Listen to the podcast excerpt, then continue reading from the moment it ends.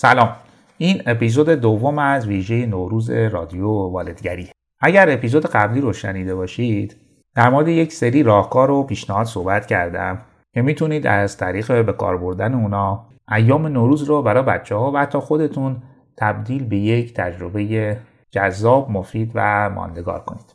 تو این قسمت هم در مورد پنج راهکار دیگه صحبت کردم. که می‌تونید این پنج راهکار رو به اون پنج راهکار قبلی اضافه کنید با هم ترکیب کنید و با به کار بردنشون حتی تجربه های عمیق والد فرزندی رو برای خودتون و فرزندتون رقم بزنید. اگر آماده اید بریم با هم این اپیزود رو هم بشنویم.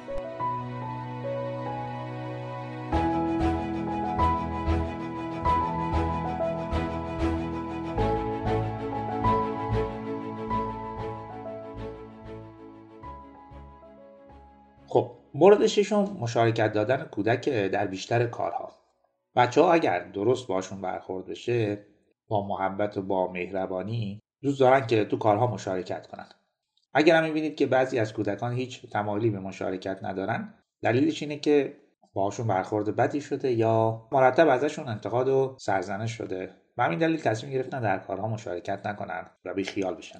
و اجازه بدن که پدر مادر خودشون کارها رو انجام بدن. چون وقتی از کودک انتظار همکاری یا مشارکت داریم قرار به اندازه دانایی و توانایی اون سنش ازش انتظار داشته باشیم. و هر اندازه از کار رو که می‌تونه انجام بده رو ازش بپذیریم تا یه انگیزه ای بشه که در کارهای بعدی هم تمایلی به مشارکت داشته باشه. چون واقعیت اینه که بچه ها در برخورد با موضوعات مختلف زندگیه که پرورش پیدا می‌کنن یاد می‌گیرن و حتی تربیت میشن. وگرنه در خلع که بچه رو نمیشه تربیت کرد یعنی از همه کارها دورش کنیم مانع براش بذاریم و فکر کنیم اون قرار فقط یک مصرف کننده باشه. نه قرار بچه ها مشارکت کنن در بیشتر کارها. و اینجاست که هم مسئولیت پذیریشون بالا میره و هم مهارت ها و توانمندی هاشون حالا توی ایام نوروز و یا تعطیلات مشارکت می‌تونه تو زمین های مختلف باشه. از آماده کردن برای یک مهمانی یا یک بیرون رفتن یک سفر رفتن جابجایی وسایل آماده کردن غذا حتی پذیرایی از مهمانان جمع جور کردن و یا نظافت خونه شستن ظرف ها و یا همینطور که در اپیزود قبلی هم گفتم وقتی قرار بیرون آتیشی درست کنید غذایی درست کنید قرار کودک رو هم به کار بگیرید یه بخشی از کار رو بهش بدید مسئولیتی بهش بدید تا در انجام کارها مشارکت داشته باشه. و وقتی این مشارکت دادن کودک به طور مرتب اتفاق بیفته بعدا با یک کودکی مواجه میشید. هم به اندازه کافی مهارت داره هم توانایی داره و هم شیوه انجام کارهای مختلف رو می‌دونه. و کسی هم که اینها رو در درون خودش داشته باشه معمولا با مسائل مشکلات و چالش های زندگی راحتتر کنار میاد راحتتر حلشون می‌کنه و حتی می‌تونه از دل مسائل و مشکلات چیز خوبی هم برای خودش بیرون بکشه. مورد بعد یا مورد هفتم آموزش مهارت حل مسئله است. حالا موضوعاتی که من دارم میگم در که جدا جدا هستن ولی خیلی به هم پیوسته هستن. یعنی در یک موقعیت و در یک کار خیلی از اینا با هم در واقع اتفاق میفته. میشه بخش زیادی یا حتی همه رو در یک موقعیت برای پرورش و آموزش کودک به کار برد. حالا مهارت حل مسئله یعنی کودک بتونه یک مسئله رو به درستی تشخیص بده درک بکنه اجزایش رو در حد توان خودش تعریف کنه راه حل های مختلفی رو برای حل این مسئله تعریف کنه و از دل این راه حل های ممکن یا حتی غیر ممکن یک یا دو راه حل رو انتخاب کنه و انجامش بده و بعد بررسی بکنه که آیا این راه حل ها جواب داده جواب نداده یا چقدر جواب داده و بعد از اون باید چیکار بکنه؟ چه کودکی مهارت حل مسئلهش قوی و قوی تر میشه؟ کودکی که در معرض انواع چالش ها مسائل و مشکلات قرار بگیره و اجازه بهش داده بشه که راه حل پیدا بکنه. راه حل هاشو بتونه به اجرا بذاره و نتیجهشون رو ببینه. توی نوروز که معمولا موقعیت ها یه مقدار متفاوتن با روزهای عادی یا روزهای دیگه سال فرصت مناسبی که کودک با محیط اطراف خودش درگیر بشه و برای مسائل و مشکلات راه حل پیدا بکنه. حالا این مسائل و مشکلات می‌تونه در رابطه با محیط فیزیکی باشه می‌تونه در رابطه با چیزایی که کودک می‌خواد و یا رابطه با همسن و سالهای خودش رابطه با بزرگترها. پس کودک رو در موقعیت های مختلف یاری کنید بهش اجازه بدید که با محیط اطراف خودش درگیر بشه و حل مسئله انجام بده و این مهارت رو در خودش تقویت کنه. مورد بعدی یا مورد هشتم که در ادامه مهارت حل مسئله هست مهارت تصمیم گیریه یا توانایی تصمیم گیری کودکی که داره حل مسئله انجام میده در نهایت به یک یا دو یا سه راه حل می‌رسه و باید بتونه تصمیم بگیره کدوم یک از این راه حل ها رو اجرا کنه و از همه مهمتر بتونه پیامدهای تصمیمش رو هم بپذیره یا سود و زیان تصمیمش رو بپذیره. مثلا کودک داره فکر می‌کنه که با پول ایدی که بهش دادن یه اسباب بازی بگیره یا بره شهر بازی و انواع بازی های پولی رو انجام بده و یا اینکه نه پول رو برای خودش نگه داره و پس انداز کنه. کودک باید بتونه تو این زمینه تصمیم بگیره و یکی از این ستا رو انتخاب کنه و پیامد و سود و زیان تصمیمش رو هم بپذیره. یعنی اگر تصمیم گرفت حالا که یه جایی رفتید یه اسباب بازی دیده و می‌خواد بخره دیگه اون شهر بازی رو از دست میده یا پول رو به عنوان پول پس انداز از دست میده. یا اینکه هر کدوم از اون دوتا رو هم انتخاب کنه در نهایت سود و زیانی براش داره. حالا مهم اینه که خود کودک تصمیم بگیره چی کار بخواد بکنه. یعنی شما براش تصمیم نگیرید که تشویقش کنید پولش رو نگه داره یا پس انداز کنه بعدا به دردش می‌خوره. نه. اجازه بدید کودک تصمیمش رو بگیره کدوم یکی از این ستا رو می‌خواد انتخاب کنه. و بعد از اونم اجازه بدید با سود و زیانش و با پیامدهای تصمیمش مواجه بشه. یعنی اگر تصمیم گرفت بره پارک و با اون پولش بازی های پولی انجام بده و فردا که پول رو خرج کرده و لذت بازی هم تموم شده ناراحته که چرا اون اسباب بازی رو نخریده شما باید اجازه بدید با این احساسش با این ناراحتیش مواجه بشه بتونه باش کنار بیاد بتونه در خودش حلش بکنه. و به این نتیجه برسه که هر تصمیمی معمولا پیامدها و عواقبی داره و سود و زیانی. و ما نمی‌تونیم همه چیز رو با هم داشته باشیم و ناچار به تصمیم گیری هستیم. و زندگی برای همه هم همینه. ما ناچاریم به تصمیم گیری.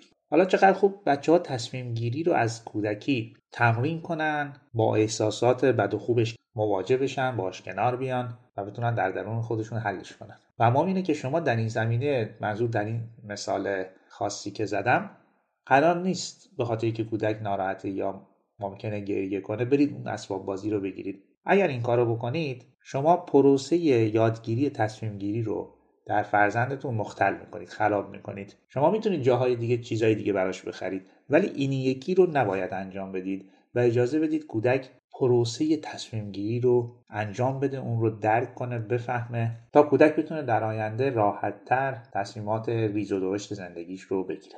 مورد بعد طراحی فضا و موقعیت برای موفقیت کودک. یعنی اگر یه کاری دست کودک می‌دید به اندازه توانش براش طراحیش کنید که احتمال موفقیت رو بالا ببره. یا اگر یه بازی طراحی می‌کنید برای کودک جوری باشه که در بیشتر موارد اون بازی موفق بشه و موفقیت های کوچیک به دست بیاره. تا هم نسبت به انجام بازی ها ترغیب بشه و انگیزه پیدا کنه هم نسبت به انجام کارها. چون بعضی وقتا ما بزرگسالان عجیب تمایل داریم که موقعیت رو یا بازی ها رو برای کودکان جوری طراحی کنیم که کودکان ببازن یا نتونن کار رو انجام بدن.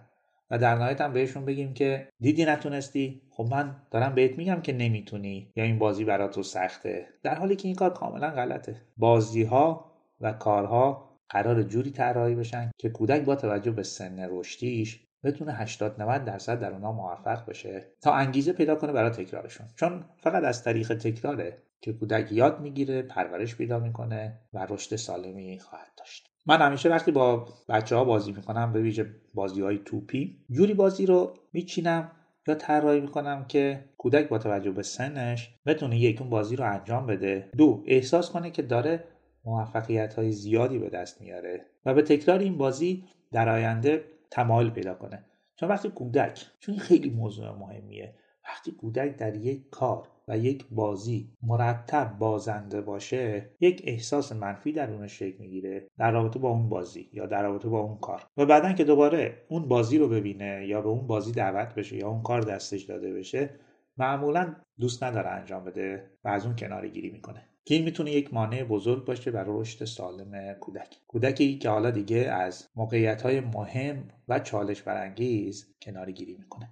مورد بعد یا مورد دهم اینه گام ها رو آهسته کنیم. که اینو من قبلا هم گفتم. قرار با پاهای کودک راه بریم با دستاش انجام بدیم با مغزش فکر کنیم با چشماش ببینیم با گوشاش بشنویم. و این ما باشیم که خودمون رو با کودک هماهنگ می‌کنیم. نه اینکه انتظار داشته باشیم کودک کم دانه کم توان خودش رو با ما هماهنگ بکنه. و اینم لازمش اینه که ما تو همه این زمینه ها زندگیمون رو آهسته کنیم. مثلا یه کودک یک و دو ساله که یکی از لذتاش اینه که راه بره و بدن خودش رو و توانایی خودش رو در موقعیت های مختلف بسنجه قرار به عنوان پدر یا مادر یا یک بزرگسال ما هم با همون پاها با همون قدم ها راه بریم. و اجازه بدید کودک با همین پاهای کوچیکش با محیط اطرافش درگیر بشه. و می‌بینید دیگه کودکان تو این سن و سال خیلی زودن راه برن از وسایل یا از محیط فیزیکیشون بالا برن پایین بیان. و حتی یک کار رو همین بالا رفتن و پایین آمدن رو به شکل تکراری بارها و بارها انجام بدن. و وقتی هم به یک محیط تازه می‌رسن مثلا شما رفتید به یک جای جنگلی یک باقی یک کوهی برای کودک دو سه ساله و حتی کودک های بزرگتر بسیار هیجان انگیزه جستجوگری و کشف کردن محیط جدیدی که بهش وارد شده. اینجاست که ما به عنوان بزرگسال قرار با قدم های آهسته خودمون با کودک همراه بشیم اجازه بدیم بدون نگرانی بدون استراب و با خیال راحت دست به جستجوگری بزنه محیط اطراف خودش رو کشف کنه حتی بدن خودش رو بسنجه که چقدر توانایی داره و چقدر می‌تونه تواناییاش رو بیشتر بکنه. پس با توجه به سن رشدی فرزندتون قدم ها رو آهسته کنید تا هم کودکان می‌تونن تجارب عمیقی رو به دست بیارن و هم خودتون از پرورشی که در فرزندتون داره اتفاق میفته لذت ببرید.